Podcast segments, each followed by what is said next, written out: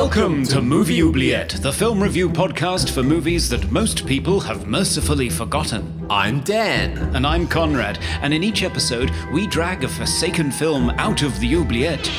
Discuss it and judge it to decide whether it should be set free or whether it should be thrown back and consigned to oblivion forever.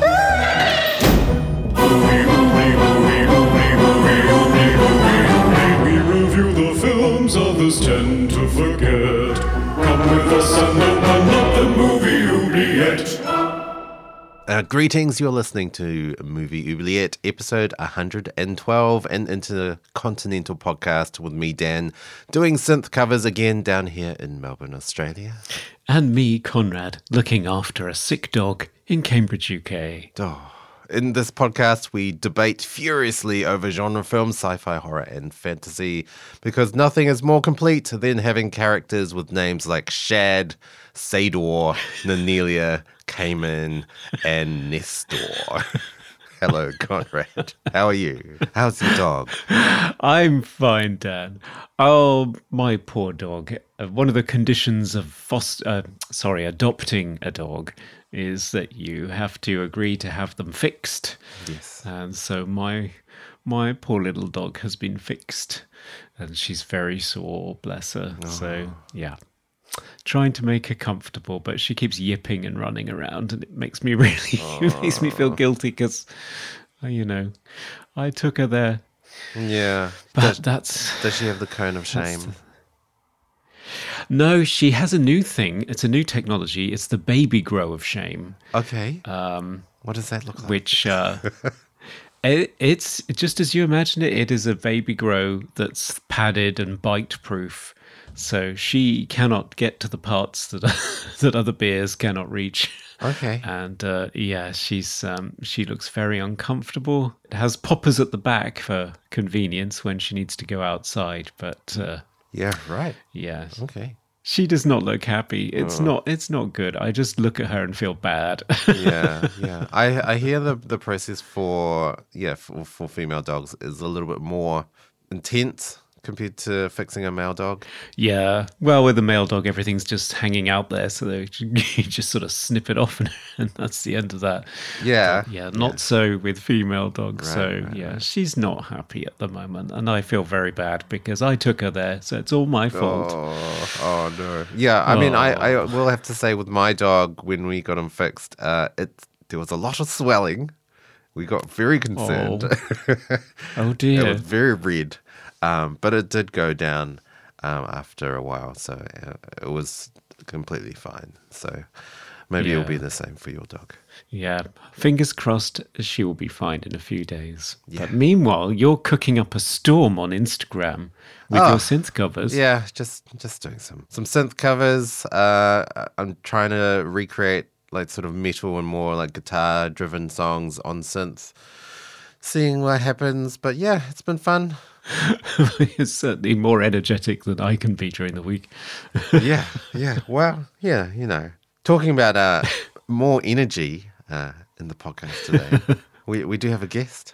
We do, thank goodness. Joining us today is the co founder of Retroblasting, the premier video channel specializing in humorous analysis and deconstruction of 80s vintage toys and classic cartoons. He's a host, he's an expert, he's a gentleman, and a defender of the underdog everywhere. He's Michael French. Hello, sir. Wow. Hello. Hello. hello, hello, Dan and Conrad. Thank you for having me back. Um, I, I th- that was easily the coolest intro that's ever been given for me. and I have this feeling that it was just right off the top of that Cambridge trig head of yours. wow. Yeah. I do prepare the intros because I do, I do love to give our guests a good intro, and they are often thrilled with them. So uh, that makes me feel happy. I am, I am humbled. I'm sobered, and I don't even drink all that much. So yeah, like wow.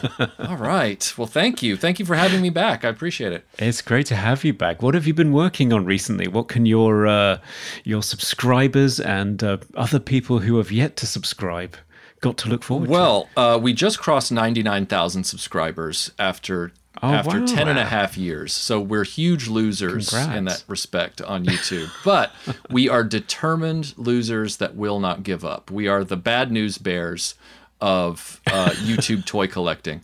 And uh, right after we get done with this recording of this wonderful movie Oubliette episode, and I know it, it will be because it's just going to be great. Every time I'm with you guys, it's great. But after this, uh, I have to go back into the room that's behind me and finish Bionic 6 Part 2, uh, which people have been really looking forward to. This is the retrospective on the toys. Once I do that and get that done, that will go up on Patreon tonight, and then it will be online for everybody to enjoy tomorrow, which by the time everybody hears this recording, it will already be online several days. But uh, then I have five, six, seven thousand other ideas I've got to deal with. So yeah. All right. Well, before we get into the movie, I guess we should go through some mailbag, Conrad. We should, yes. We've been hearing lots from our listeners, as always, and particularly on your post about uh, watching remakes. You watched The Crazies, I believe, I did, yes. And uh, you asked people if, for, to list their favorite uh, remakes that are better than the original. Eddie Coulter was straight in there with uh, The Thing from Another World.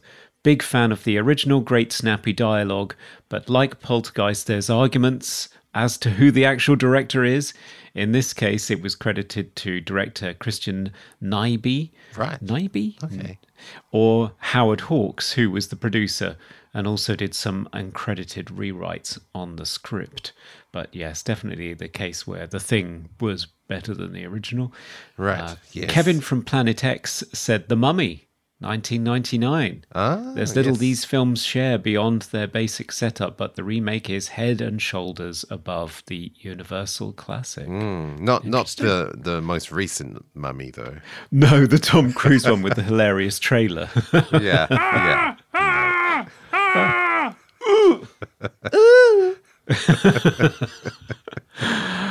oh dear. And so nice to see Brendan Fraser making a massive comeback at the moment, too. On the whale. Good on him. Yeah. Yeah, brings a tear to the eye because he is just genuinely so thrilled to find out how much people want to see him succeed. Mm, so, mm, mm. love that kind of thing. Uh, on a completely unrelated note, Jimmy Salt messaged us to say, please do Biggles Adventure Through Time with Retro Blasting. Have you heard of this film, Michael? I have it on DVD. I have not watched it yet. An enthusiastic uh, supporter of the channel sent it to us as a donation a few months back, and I've been wanting to watch it. So I would love to do that with you guys in the future. That'd be great. I would love to do that one with you. I have seen it. Uh, yes, it is. I remember it being questionable, so that always makes for an interesting discussion. Yeah. Well, it shared a composer with Lair of the White Worm, which we did last week with Lars, who also got in touch because when we put up a social media clip, including the uh, inevitable uh, Amanda Donahoe snake dance, um, Lars messaged to say, "Now, why is there a toy T Rex standing next to Lady Sylvia's basket? I asked I'm that only just well, seeing that yes. for the first time." Over an hour of discussion, and this film still holds wonders to be dissected. Mm-hmm, mm-hmm. Yeah. So there you go. Why is there a plastic dinosaur guarding her basket? I don't know. Who knows? And of course, we heard from Serge of Cold Crash Pictures. Oh, hell. Hello, Serge. Hello, Serge. And he said, Lair of the White Worm is one of those movies whose covers I remember from browsing Blockbuster as a kid. Mm. Always thought it was some highly erotic horror thriller. It's actually a goofy comedy horror with a great cast that's having a ball with its tongue planted firmly in its cheek. Sure, there are plenty of flaws, all thoroughly catalogued in the latest episode of Movie Oubliette, but if you're willing to dial into its wavelength, you're in for a fun time. Amanda Donahoe should be an institution. Yeah. Yeah. She should. She should be sauntering everywhere in a snake suit. Yeah. So I guess I should be sauntering over to the Oubliette to find out what we're doing this time. Yes, Conrad. Oh, I'm in some very arid, strange alien world, and there's a crystal here, and I don't know, like a glass vibraphone? Oh, okay. I don't, I'll Maybe just, you need to play it. yeah, I'll just try a few notes and see what happens. Oh, no, there's, there's an earthquake happening. Whoa. Oh, get out of there, Conrad. I'll just try thirds. Okay, oh, th- that's released a, a movie. Okay, I'll, I'll come back. Hey, want a place to end up? I'm on a planet in a favorite galaxy. Oh, the adventures we have. Yeah, it did sound uh, very musical, though. It, yeah, it was lovely. I'm just glad you're back. I was getting uh, I was getting flashbacks to the LucasArts point and click adventure The Dig, and I was worried for you. Did that have a vibraphone section?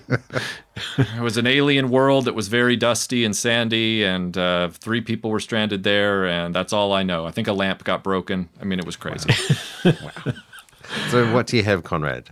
I have returned with Battle Beyond the Stars, mm. a 1980 American space opera film produced by the great Roger Corman, directed by Jimmy T. Murakami, and starring John Boy Walters himself, Richard Thomas, Robert Vaughn, George Peppard, John Saxon, Sybil Danning, and Darlanne Flu- Flugel? Flugel, yes. Hmm, okay, so what is this a movie about? It's a completely original movie, right? It's not, it's not influenced by any other movie. No, nothing influenced this movie. when his peace loving homeworld is threatened by a sadistic warlord with the most powerful weapon in the galaxy, idealistic farm boy, Shad, sets out on a quest to hire mercenaries to defend his people from certain doom. He assembles a magnificent seven quirky characters a doomed gunfighter with a bounty on his head, a scotch gulping space cowboy, a war loving Valkyrie maiden who almost wears outfits that would make Barbarella blush, a vengeful lizard, a clutch of clones, and a girl who knows computers and stuff. Together, they mount an unlikely campaign on land and in space featuring sonic tanks, heat aliens, assassination attempts with psychically controlled arms, and a kamikaze gang raped wedding officiator. But will they defeat Vader, sorry, Sador, and their and win their war, sorry, battle amongst the stars? Find out after the break. Here we go.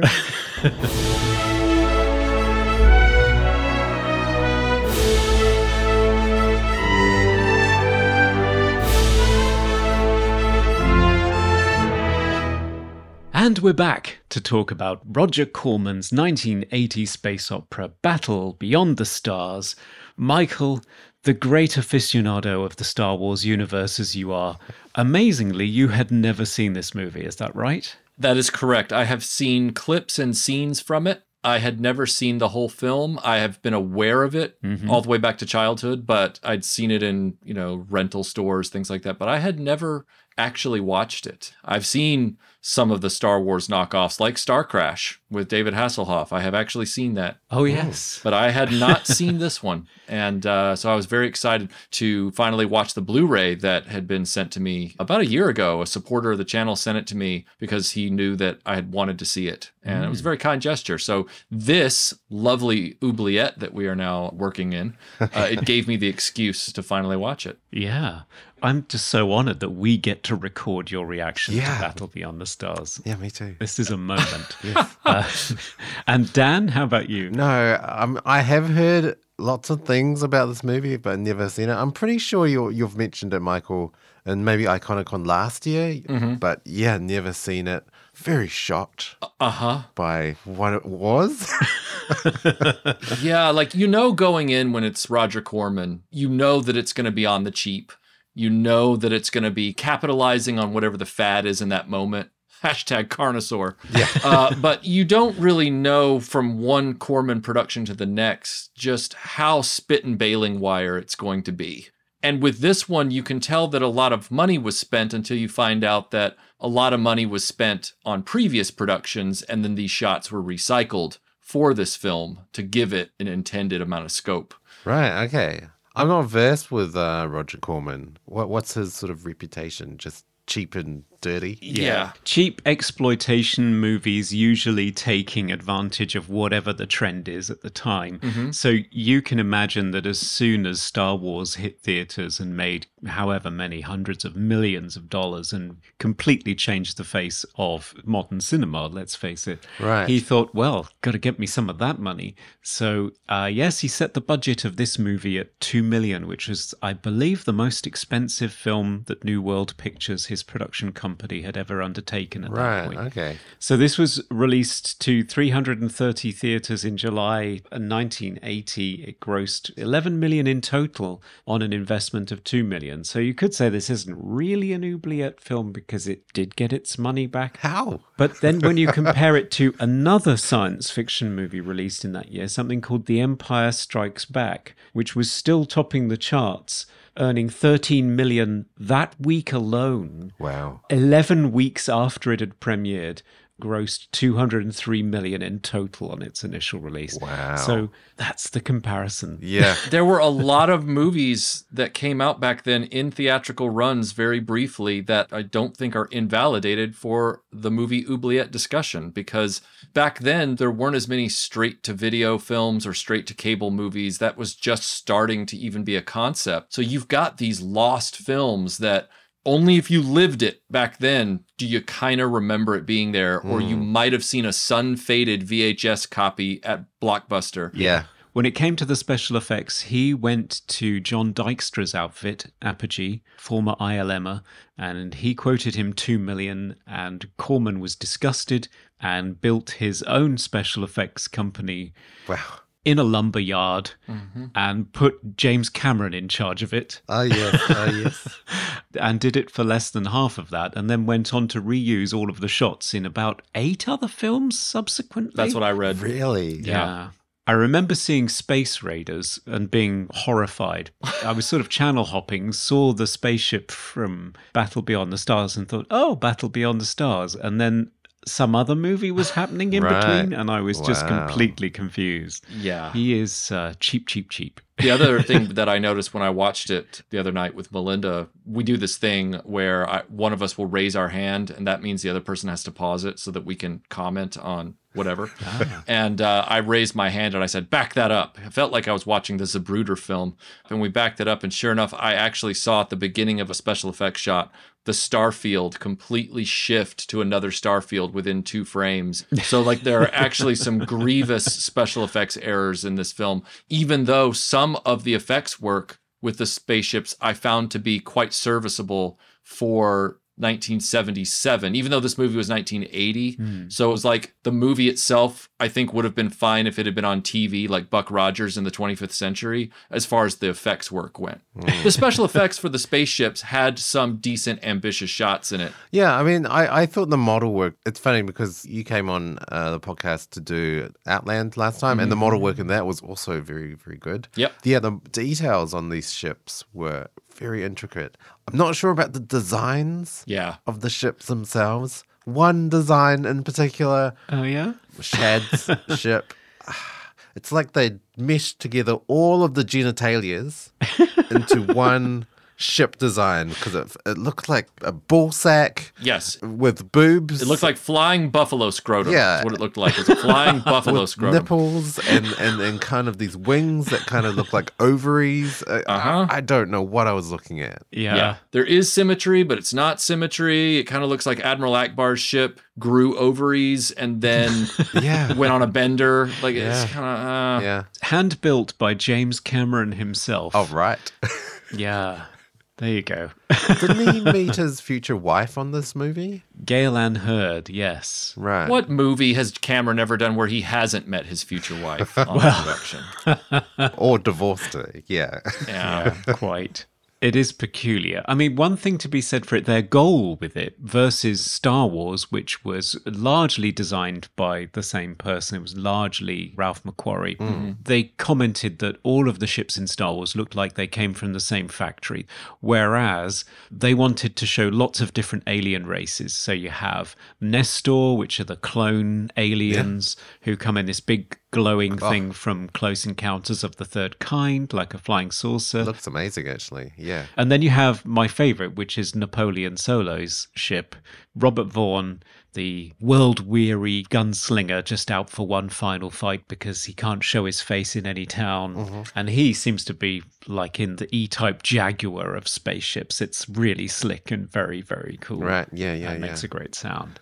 But they all look very different. Yeah, they do. Were you disappointed with the the bad guys ship? I don't know. It didn't seem that scary. They do a flyover at the beginning, you know, how original sci fi movie begins with spaceship flyover, and it just seems like they took the Rebel blockade runner and just jammed the Star Destroyer on the back of it. It just starts off with a hammerhead and ends with a flattened sort of trapezoid shape with engines in it. Yeah, it didn't have the same immensity as the Star Wars um, No. destroyers, but I, I was talk more talking about the fighter ships. Oh, Just didn't look that menacing Yes, to me. the bad guy fighter ships that would deploy from the main vessel. yeah, a bit blobby and cumbersome. Yeah, looking. they just kind of looked like a bunch of Airfix kits that were kit bashed together into a kind of shape, and that's Yeah. really about it. I mean, one thing I did notice as well uh, uh, for the overall look of this movie, it did really remind me of Red Dwarf Mm. and what Red Dwarf was probably parodying. Very similar. Even the music was quite similar. Yeah, well, it's James Horner, or Jamie Horner as they refer to him, because he was, I don't know, 22 years old, cutting his teeth in the movie making business at the Corman House. I think he'd done a couple of horror movie quickies like Humanoids of the Deep. Right. And he was really keen to do Battle Beyond the Stars because he was a huge fan of Jerry Goldsmith and particularly his Star Trek The Motion Picture score. Mm-hmm. And no surprise here, he manages to assemble not quite a symphonic orchestra. I think he had about 60 players Right. and the blaster beam, so that every time the bad guy's ship can turn up, he can twang that blaster beam metallic sound on there. I mean, if you compare the Klingon battle cue from the opening of Star Trek the Motion Picture with any of the battle sequences in this movie, it's pretty much that. And then you've got a fun fanfare at the beginning that um, clearly taxed the brass players on the soundtrack because there are a hell of a load of wrong notes in this Right, score. right. Yes. But it's it's quite endearing. I did not look too closely at the credits list before I started watching. Like I knew that John Boy from the Waltons was in it and, and John Saxon. But when I heard that music, I was like, wait a second, this is James Horner. This has got to be. I said, because this is like his practice run for Star Trek II The Wrath of Khan, right? It here. is, yeah, very Yeah. much so. Right. Yeah. Yeah. Can we backtrack and, and sort of talk about the director? So Jimmy T. Murakami, uh, he's got Japanese descent, but he is an American director. But he's he's more known for his animation. Yes, I'm not familiar with his animated work. I don't know if you are. Well, he did the When the Wind Blows. Really? You, you mentioned it, didn't you, Conrad? I did. I didn't realize that he directed that. He also did the Snowman. Oh wow. I grew up watching The Snowman. I know that one real well, based on the storybook. Yeah. Yeah. Really, really well done animation. Yeah, uh, also one of the animators for Heavy Metal. wow. So definitely more animation. So maybe didn't translate to directing live action. I'm not sure because very different tone. Yeah, and uh, crucially, you have to direct l- real live actors, which is a whole different challenge. Yes. So I guess yeah. Let's talk about the story. What story? what story? Look, I was struggling. I know it was based on Seven Samurai, Yes. and I've seen a number of adaptations of Seven Samurai. Robert Vaughn was in the most famous remake of Seven Samurai, The Magnificent Seven. Mm-hmm. And some people claim he's playing the same character he did before. And I've seen Magnificent Seven enough to know not quite. Robert Vaughn's character was playing kind of a hybrid of the Charles Bronson character from Magnificent Seven and his own character from Magnificent Seven in a mm. way. Sure. In Magnificent Seven, his character was on his last penny. In this one, he's got all the riches in the world and he's just bored and everybody wants to kill him. So mm. he goes off with Shad. What we had a problem with Melinda and I watching is that it didn't seem like there was a lot of connective tissue between what motivated Shad to find one person and then the next and then they all kind of just come back together. It was i started to feel like the movie was written as, a kind of and then and then oh, and then? Yeah. And so you never really know from one scene to the next why people are doing what they're doing or why the scene is ending right here and they're jumping to this next moment. Even the editing of some sequences was rather pat. You know, it was like, Mm, mm. this is a dialogue scene and we're getting through it. And I know Roger Corman is like Mr. Economy. Like, I, I get that. But some of this stuff just felt so rushed. Like, there's one shot in the very beginning when Shad meets the girl the, uh, in the robot satellite, whatever her name was, I can't remember. Oh, Nanelia. The yeah. yeah. And he's trying to convince her to come with him because he's got to go find more people. And at first she says no.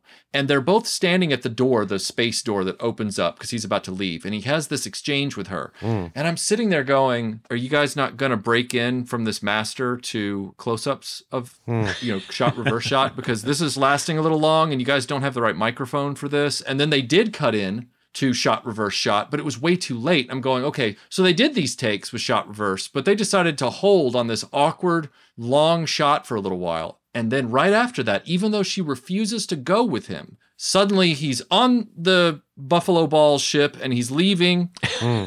and she just hops in a ship behind him and goes. And she's like, hey, I'm behind you or whatever. But the way they do the dialogue, he doesn't say, oh, you decided to come with us, or oh, wow, you're here, or Yeah. it's just, he just takes it for granted that she's now with him. Now, unless I didn't hear the dialogue right and you guys are looking at me going, eh, No, you're absolutely right. The first thing he says is, What you mean you've got no weapons at all? And this is, is our central character, Shad, mm. who mm-hmm. I found an insufferable prick through most of the movie. Yeah. And particularly in that episode where he treats her like shit. I mean, he says to her, It's your life, such as it is," mm-hmm. rolling his eyes as he looks around the place that she calls home with her father, the only life she's ever known. I find him dismissive, arrogant, self righteous, self satisfied. And I think part of my reaction to it is because he isn't the callow farm boy youth. He also comes from, it's sort of like a religious order. They keep mm. making reference to these great teachings of theirs and that they're peace loving, but they have that tinge to them that you sometimes get with these sorts of insular religious orders whereby they look upon everybody else as inferior to them because they hmm. don't get it. They're not in the in gang, so hmm. damn them, they're all doomed. It was the typical Star Trek hmm. perfect society. It's people smiling a lot, wearing beige. It's the same society that's in insurrection, that when they're threatened with destruction, I'm just cheering on the bad guy. I'm sorry. Yeah. There's just this smugness to him that I just want to slap throughout the whole movie. Yeah. Was that just me? Oh, no. No, I, no. I, I yeah. thought when he showed up at the satellite, I thought he should have started, you know, holding up brochures and asking them if they'd heard about the word of, you know, whatever. he is kind of like a youth pastor. Yeah. Yeah. Uh, no, no, I found him very annoying. Like as the central protagonist, why? Like why why are we rooting for this guy? Like I don't want this guy to win. Like who gives a shit about this guy? And and the way he forces himself on Nanelia as well, like it's almost when in movies where like they're born sexy yesterday, she's so sheltered, like she is so innocent, like she is pretty much a child that he's he's kind of forcing himself on, and it's Well, just that's what's so bizarre. Hmm. Initially, when he is trying to leave the satellite because they want to keep him there to mate with the daughter and and have more children to populate the satellite and have the the robot grandfather who's basically on life support with just a head Yeah. in a life support system is like I want to hear the pitter patter of little feet. He doesn't want to have anything to do with that. But mm. yet, like you said, Dan, later on in the film, he's kind of being more creeper with her and Yeah, more, yeah. you know, overt and pushy. And you're going, now, wait a second. You had the option, free and clear, to not worry about this fight and your doomed sort of Waco compound of friends on the planet yeah, you could have stayed here with this very attractive young woman and just had your hot wife and whatever for the rest of your life with no obligations. You know, as far as they know, you disappeared into space and never came back. Hmm. But you decided days later, as everything's coming to a, a horrible climax, that's when you've decided, you know what? Now I'm going to take what I was offered. yeah, And it's like, your timing couldn't be shittier. Mm. Like it's just it's ridiculous. Yeah. Yeah. And she says that she wants to go up into space with him, even though she has nothing to throw at Sador. And his reply is, You know what? I kind of want you to be there too. And I thought, You ass. Yeah. you total asshole. Yeah. Why? and he never he never utilizes her her expertise as a computer whiz as well. Like she's never utilized at all. No. She's just there as the trophy girl. He Yeah. literally doesn't know how to fly that ship. And he's constantly arguing with the ship. Yeah. And the ship is starting to have problems toward the end, and he never asks her to help out No. and figure something out. Yeah. He is the same to Saint-Exmin as well. Yes. The Valkyrie, who shows up in her tiny ship. She's got this sort of Klingon warrior, to die in battle is a great thing kind of attitude to life. She's keen. She wants to be part of it. And mm. he is so dismissive and rude and childish and awful to her. Mm. And I'm thinking, is it. Am I just being a social justice warrior here, or is there really a common thread? Let's have a look at how he relates to all of the men that he meets. He's great to all of them. Hmm. He looks up to all of them. He's bowing and scraping. He loves them all. Hmm. So I'm sorry. It's right there. he is from, as you accurately pointed out, Conrad, he is from a commune of weirdos. so he's going to react this way because none of his reactions to anything in this movie have made any sense one scene to the next. Mm. The guy has no character arc, nothing. He's just young boy, as you said, number one. Like, mm. put him in the slot. He's even got a generic Luke Skywalker on Bespin outfit on. It's like if you ordered Luke's outfit from The Empire Strikes Back on Wish.com, that's what you would get to put him in. Right. So he's got all that going on. But she, on the other hand, is playing Horst Buchholz's role from The Magnificent Seven, which is being mirrored pretty closely in the script. The only difference, of course, is now it's a female character instead of a male character. And it's almost like the writers of this movie who were mimicking the Seven Samurai and Magnificent Seven mm. didn't quite get why characters were created the way they were for that mythology. Mm-hmm. So in the case of this, Horst Buchholz's character is the youthful, inexperienced, hot-headed guy who wants to make a name for himself as a gunfighter. Right. And so he's told, You can't come with us, kid. We're going to the Mexican village to help these people out. We're all getting paid. You're not experienced enough. You can't come with us. And he follows them on the horse trail, you know, Oh, half a mile back, hmm. right? So they keep looking over and they're like, Yeah, don't look. He's following us, but whatever. So then he gets there and they try to convince him by the end that you have your whole life ahead of you. Don't become a gunfighter like we are. Hmm. And so he has a character arc where he realizes, oh, yeah, I don't want to lead the life that these guys have led because all of them are ending up in a bad way. This is a like Robert Vaughn in this movie. Hmm. Hmm. The problem with the Sybil Danning parallel is that they make her the one that nobody wants on the mission, but for no good reason whatsoever because they need fighters. She's from a warrior race. She's experienced in all this, and she's not a greenhorn. Like she's not somebody that you wouldn't want on your side in a fight. Yeah. And yet they're like, nah, go away. And it's like, um, did you guys read the script for Magnificent Seven? I, apparently you didn't. Yeah, yeah.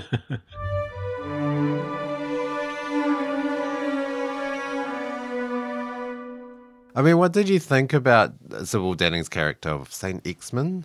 Because hmm. at first, my initial reaction was, "Oh, poor girl," because she's not wearing a lot, and she's always sitting in these really strange, sort of arched back positions. I don't know, and all the costumes she's wearing. How does it even stay on her body? I'm, I'm, I'm not sure.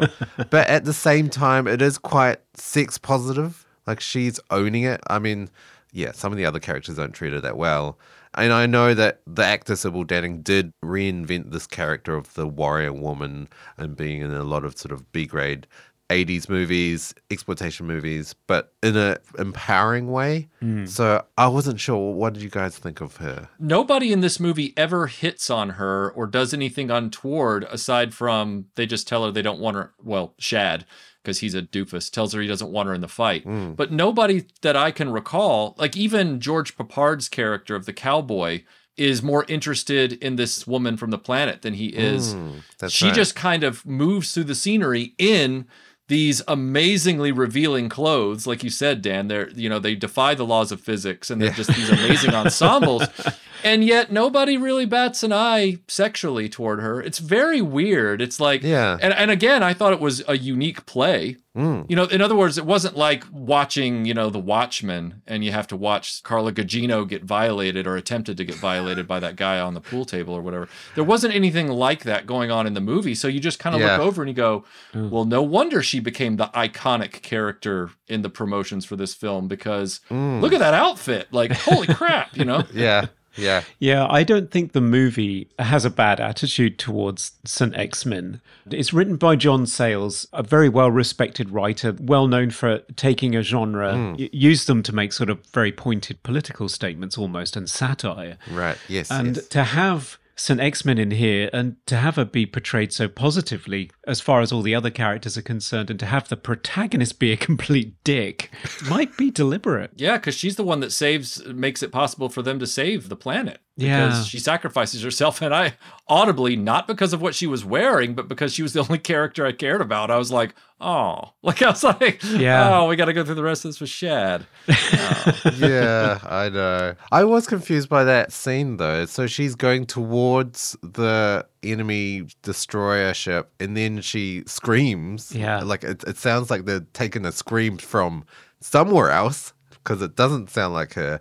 And then she pulls up, and then another ship slams into. But what was the other ship? Who, whose ship was that? I never did figure it out. I was very confused, and I even said the same thing, Dan, to Melinda. I said, there were two ships. She pulled up, and the other ship crashed because of her cool maneuvering. Yeah, and then somehow she didn't make it anyway. I don't know if she was damaged beyond repair. I, the, the movie never makes anything clear. Oh, Uh, yeah. Things just happen, Yeah. and you just take them at face value. Like the girl whose name I can never remember, Nanelia. not Naimani, Nanelia. She, uh, Anemone, Anemone. She gets captured by the lizard guy, and then he's gonna sell her off, you know, as a sex slave or whatever. And then yeah. he hears her mention the name Sador, and he's like, "What? Oh, forget that! I got a vendetta against that guy." Then Yeah, he poses. He poses like a vaudeville performer for the whole audience. He's like, "I'm gonna get Sador," and you're going, "Okay, well, Shad doesn't even know what happened to." Anemone or Menemone, and he's not looking for her. Yeah. And now she's picked up another mercenary for the seven, even though she's technically one of the seven. Then he meets George Peppard, Yeah. and picks him up. And then the next scene, George Peppard's not following him. And you're like, where'd he go? Because I thought they docked the two ships together. Yeah. But nope, not now. But he'll be back later. Yeah. It's all good. Whatever. Yep. This whole movie is just a rattle can of plots that just, they just threw them out there and was like, all right, let's see how it falls. We're going to read the rune stones Yeah. and then do it that way. Like, with Cayman, what I quite liked is he was introducing his crew and he just pointed at this muscle guy in an assemblage of leather straps and tattoos and said, This is Queepeg, my Quidjabo or something. And I just thought, well, neither of those words mean anything. So I, I have learned exactly nothing from that line of dialogue. Thanks for that. And this guy never shows up again. Does he throw a spear at one point in the land battle and that's it? Oh, I think so. Yeah. Uh, you're you're right, Michael, about the episodic nature of this movie. It just seems to be a whole bunch of like short things that happen, just strung together with no connection at all. no. Uh, like, there's no reason why any of these characters should even go and fight for Shad, but they do. And I didn't even know that he was going out to find mercenaries until he started saying, I'm looking for mercenaries. I didn't know that was what you were doing. I thought you were just trying to escape the planet and ask for help. I don't get it. It Yeah. was a very unclear objective once he got in that ship. And I said to myself, You're sending him? if the ship can fly itself, send the blind man because Yeah. at least he has experience. like, don't send this kid that's, you know, never even seen Yeah. blue sky before. Don't send him. Oh, man. Yeah. What I couldn't figure out from the bad guy's perspective right from the very beginning was if he has this stellar cannon or whatever it is that can turn a planet into a sun, Yeah. right, and effectively destroy all life on it, and he threatens them with that weapon right at the beginning Yes. and says, if you don't, you know, swear fealty to me, mm. I've got this big weapon and you can't win. Yeah. So why would he try to fight them if they show any resistance? Yeah. He can turn this thing into a star and you see it happen to another planet in the movie early on. Hmm. And you go, so why is he bothering to send people down and have a land battle? What does he want from this beige world? what is so awesome down there that it wouldn't be more useful to him as a star? Yeah, I have no idea. Tactically, hmm. it's stupid. Yeah. All he wants is another arm. He could get that from any of the people that he captured. He just beams people up. They beam up that poor wedding officiator and violate her until she just wants to die. Yeah. Which I think is really dark for a children's space opera. It's very dark. Yeah. I mean, this movie is tonally all over the place. Like, there's really campy most of the time and ridiculous. And then you have gory scenes, like the, the scene with the Sonic tank and Yes. this guy's bleeding out his ears. His blood just squirting out. and, and you've got the guy that dies and his face looks like it's just gone through a meat grinder. Yeah. It's disgusting. and the, the arm being chopped off and put on. See, that's one sequence that I always do remember. There are some great sci fi ideas in here. And the fact that John Saxon's bad guy, who I do think, I mean, John Saxon's a great actor. I mainly know him as the dad in Nightmare on Elm Street. Mm. But I've always loved him in this role because he's camping it up a little bit, but not too much. He's still pretty threatening. And yeah, he just wants body parts to replace his old body parts so he can live forever. And he gets one of Nestor's arms. And because they're a clone race with a hive mind, they can control the arm remotely. And they almost manage to kill him with this Yeah. one arm. And that's a that's a great idea. I I thought that was fun. That stayed with me. But it does involve one of their number being tortured to the point where he just dies. yeah. He has his arm ripped off and he dies from extreme pain. yeah. Yeah, great. It's lovely, isn't it?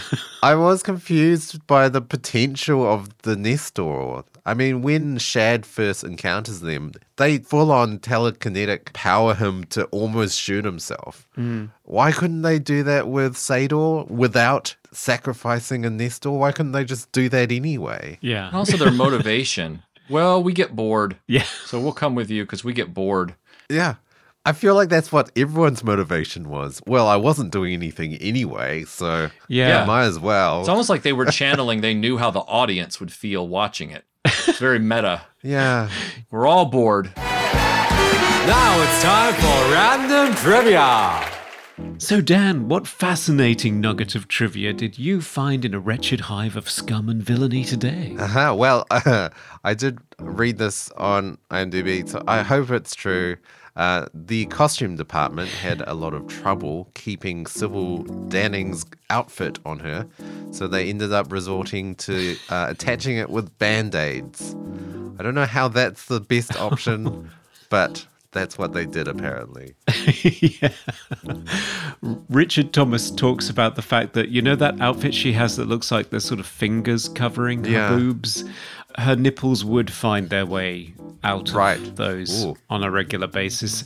So, yeah, the costume designer or a, a- a- some sort of assistant would dash on and sort of po- Poke them back in. back in. oh my god! The glamour Wow. of Hollywood. Yeah, You've you you've go. just related to us a literal titty twister. yes, It's wonderful. marvelous.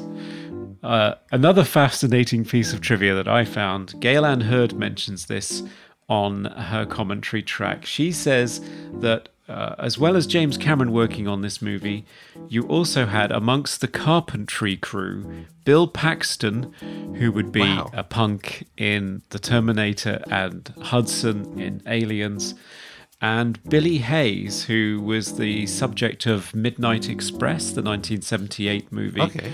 about the guy who got arrested for drug trafficking and put in a Turkish prison. And uh, obviously, they had to have a movie about this because how unfair that a white person should face consequences for breaking another country's Yeah. laws. So, uh, yes, Billy Hayes Wow. was on that movie with Bill Paxton uh, cutting up pieces of wood and building sets. There you go. Well, you had to start somewhere, I guess. Yeah. and that's our trivia. Yes.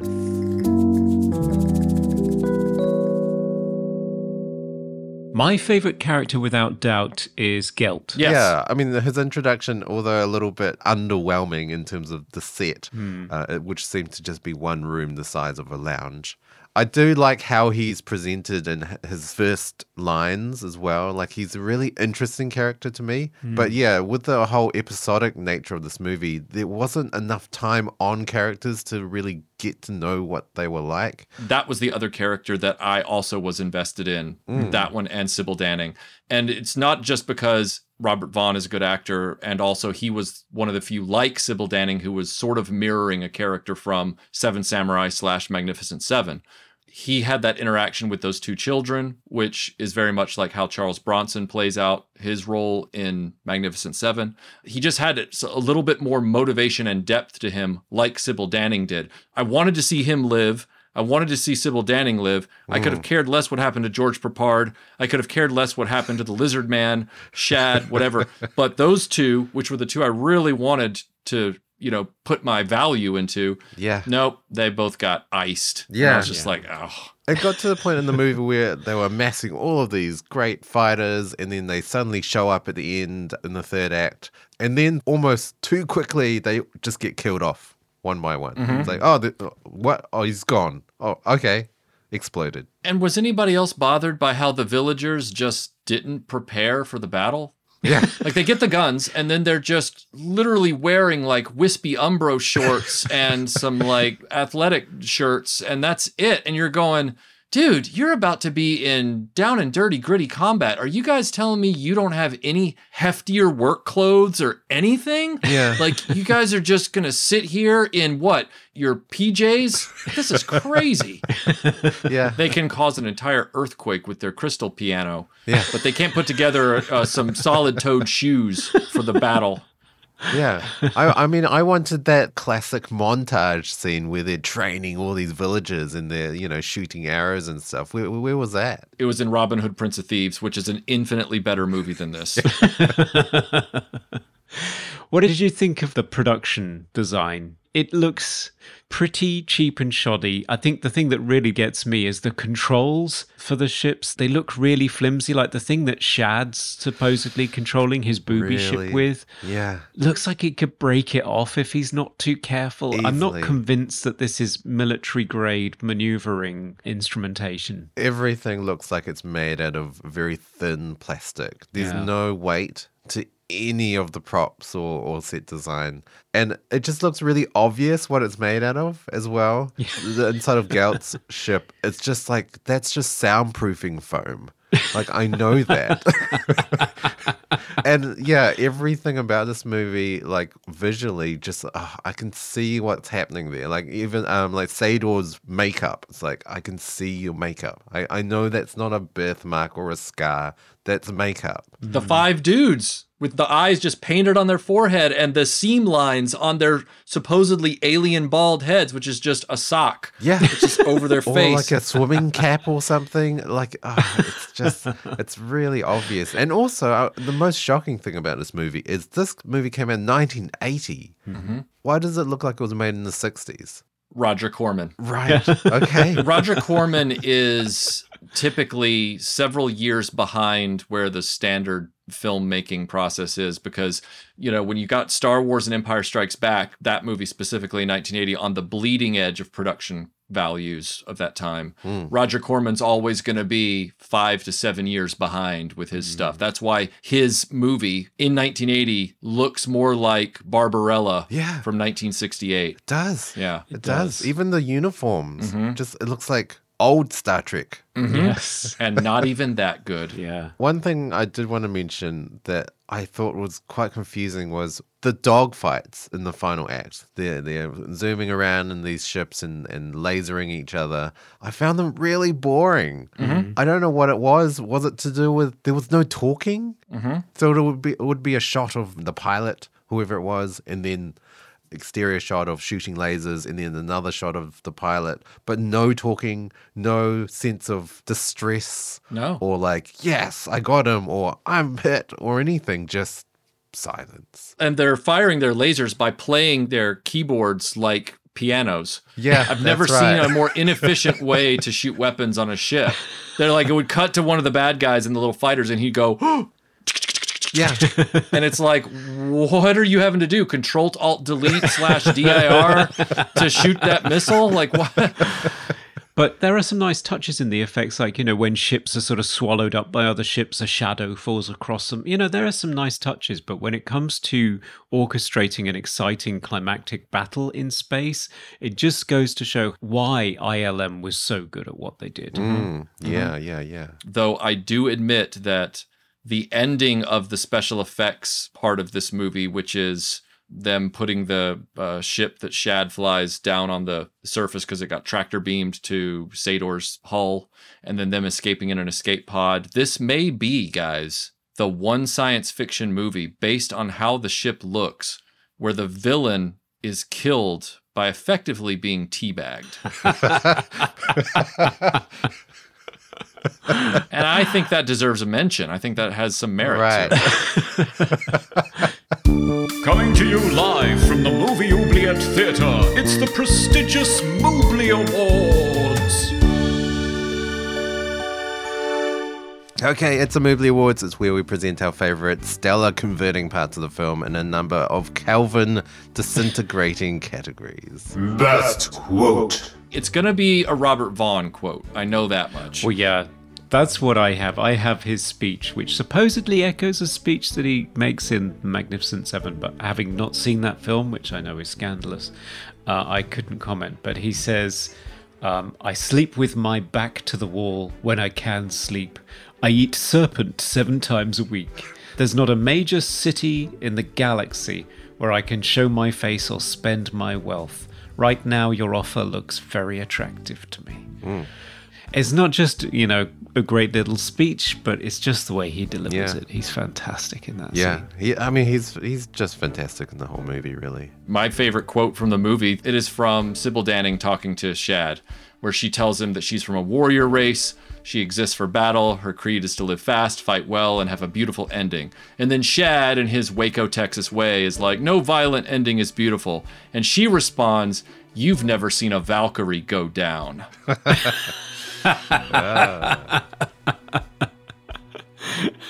I gotta tell you, I'm thinking about having that knitted or crocheted into some sort of framed thing. I, I think a T-shirt with her in that outfit with a speech bubble saying that would sell like hotcakes. I agree. I agree. to Redbubble we go.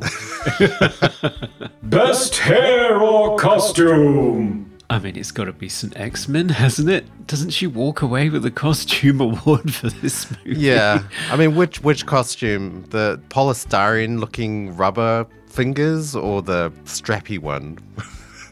Well, my personal favorite was was the finger one that her nipples kept escaping from, apparently causing much commotion on set because it just looks like a Janet Jackson album cover Ah, come yes, to yes, life. does. But the other one is pretty striking as well, in good old 80s black and red Yeah. as well. Now, apparently, James Cameron's girlfriend at the time took that costume and wore it for Halloween. Oh wow, Brave. yeah. Fun fact if you are into action figures and you don't mind buying from the NECA Corporation, um, you can actually get this action figure of her in that outfit, which was made like last year Wow. in conjunction with the Battle Beyond the Stars Steelbook Edition Blu ray. They offered up this figure in six inch scale, and you can get it to have on your shelf. Wow. Most 80s moment. Is it 80s? It's so retro. Well, well, the one thing I picked out was um, the plasma balls that uh, the Malmori are using to control their ship, which Gale Anne Hurd claims was specially designed for the film and quickly became a popular gift item. You saw them in, you know, every rich kid's bedroom had a plasma ball.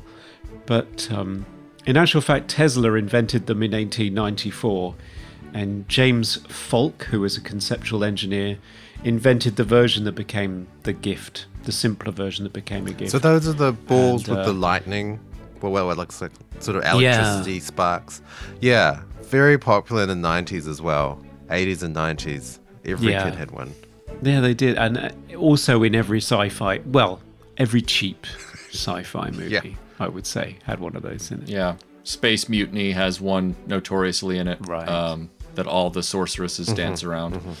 Yeah. The most 80s moment for me in this movie has to be uh, the Confederate flag on George Peppard's ship because it caught me totally off guard. I was surprised to see that as well. Yeah. Wow. And and the reason I call it an 80s moment is simply that I was born in Nashville, Tennessee in the United States, which is a southern state, and I was born in 78. So I grew up in the 80s knowing that Hollywood was fixated on if they want to depict somebody as southern, hmm. they utilized the Confederate flag, whether it was on Smokey and the Bandit's car, mm-hmm. on the Dukes of mm-hmm. Hazard car, on Cowboy's spaceship in Battle Beyond the Stars. That was Hollywood's idea of a symbol for hmm. Southern dude. And so when I saw that, I was immediately transported back to a time in the early 1980s as a child where you kind of saw that flag everywhere in pop culture referring to Southern people. Yeah, yeah, yeah. Favorite scene? My favorite scene from this movie is easily the scene where Sador doesn't realize that they can control that arm and they try to kill him with the arm. Hmm. That part was the strongest bit of business that I think Yeah. was in the film. Really. And I know that's not a lot, but it's it's at least an interesting concept. Hmm. It seems a, a little more Star Trekky than anything else that they infused into this film because everything else was just kind of a ripoff. Uh, that was something I was like, okay, yeah, telekinesis and trying to trick the guy who needs the limb into getting killed by his new limb. All right, uh, Yeah. Yeah, I'd have to agree. I think that if there's anything in the movie that I found memorable as a kid, then that was it. Definitely. Yeah. Most cliche moment. So many cliches in this movie. Well, it's tricky, isn't it? Because it's just a rip I know. The, the entire movie is a cliche. I mean, if I had to pick out one that pricked up my ears that I haven't mentioned before on this podcast, I don't think it's where the bad guy shouts "Fire at will." right. you always have to fire at will at some point during a mm. sci-fi movie. And i particularly like the ones where they make a bit of a, a jokey reference to it. So there is a star trek movie from the next generation where the next cut is to will riker which is quite funny. And i believe in pirates of the caribbean there is a moment where you cut to orlando bloom's character uh, when somebody ah, says fire at will. So yeah uh-huh. That's always a bit funny the self-destruct countdown to destroy the big bad is a pretty big cliche. Yeah, but how insufferable was it though? Yeah, because it had the added twist that the computer was suffering from some sort of senility, uh, Hal style. So, yeah, she couldn't actually count down. And yet, J- John Boy is not particularly worried about this. He's taking his good time getting out of that ship, even though she could decide that it's zero at Yeah. any point. Yeah. Literally. Uh, well, the cliche I would pick out would be that the bad guys always have to be just severely deformed or scarred. Like all the all of the henchmen, they will look like burn victims or, or something. I don't know what's going on. I don't know. They're all mutants, aren't they? I think. Yeah. Yeah. Best special effect. I actually do like some of the motion control model work. I think the bit that I most liked was the slow flyover of Dr. Hephaestus's station Ah, when yes, they yes. don't know whether there's anybody there or not. And that's that's another scene where they almost create tension and mystery and a sense of wonder. Almost. Almost, yeah. But the model's nice and detailed and it's well lit and the camera passes are good. I and the score's nice. Yeah, so I I think some of the motion control model work, but I'm kind of nostalgic for that motion control model work anyway. Yeah, yeah, yeah.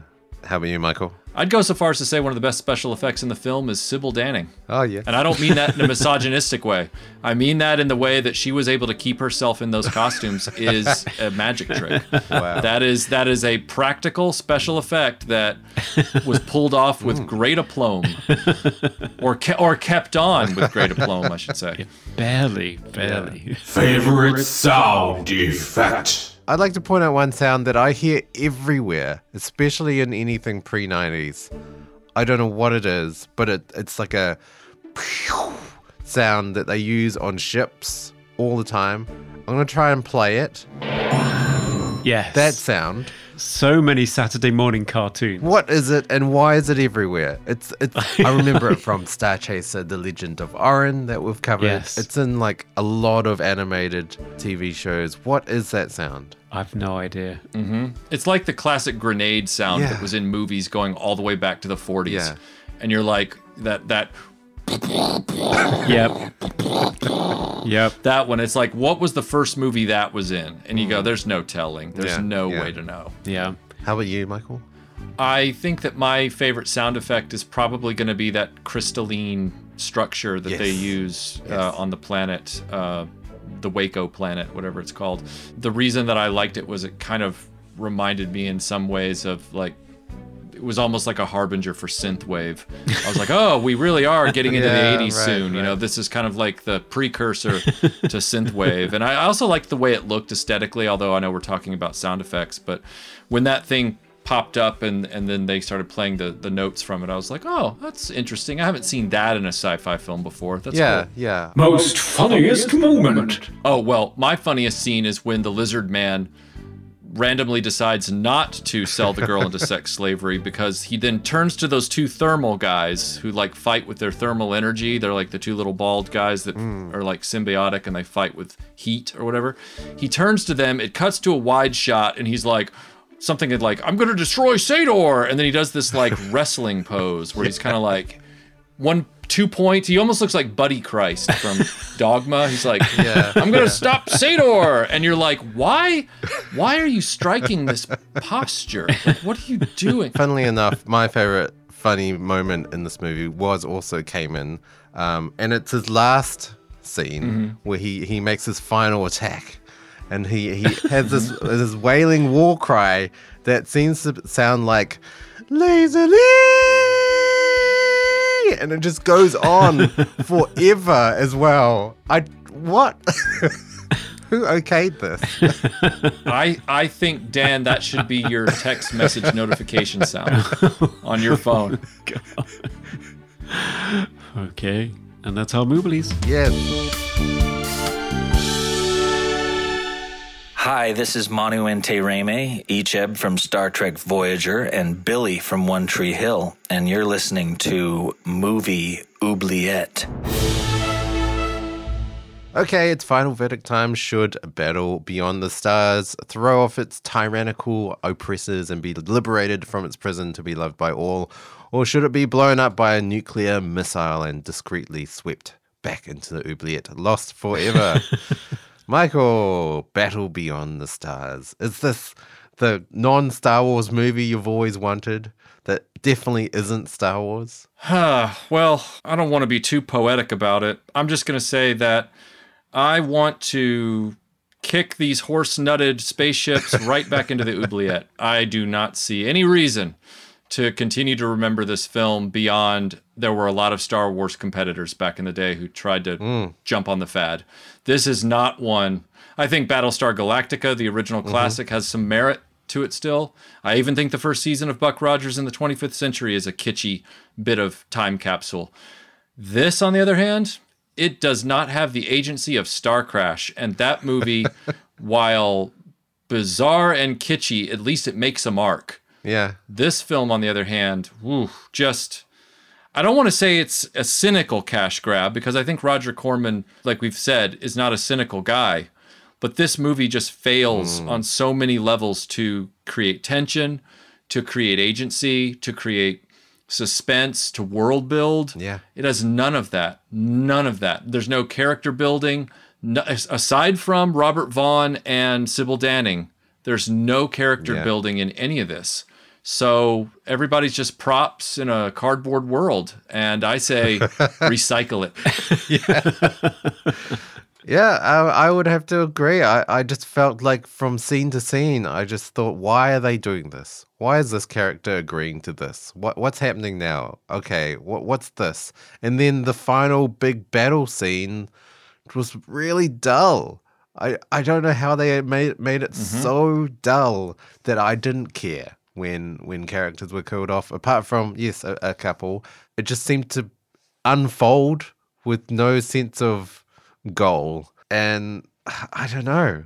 It, it's it's it could have been really funny if they'd, they'd they'd really hammed it up with the campiness and the and the comedy. It could have been a really funny movie that didn't take itself seriously and was just a blatant rip off of another movie. But it, it was so serious. It played itself so straight that it just didn't work. Mm-hmm. Conrad.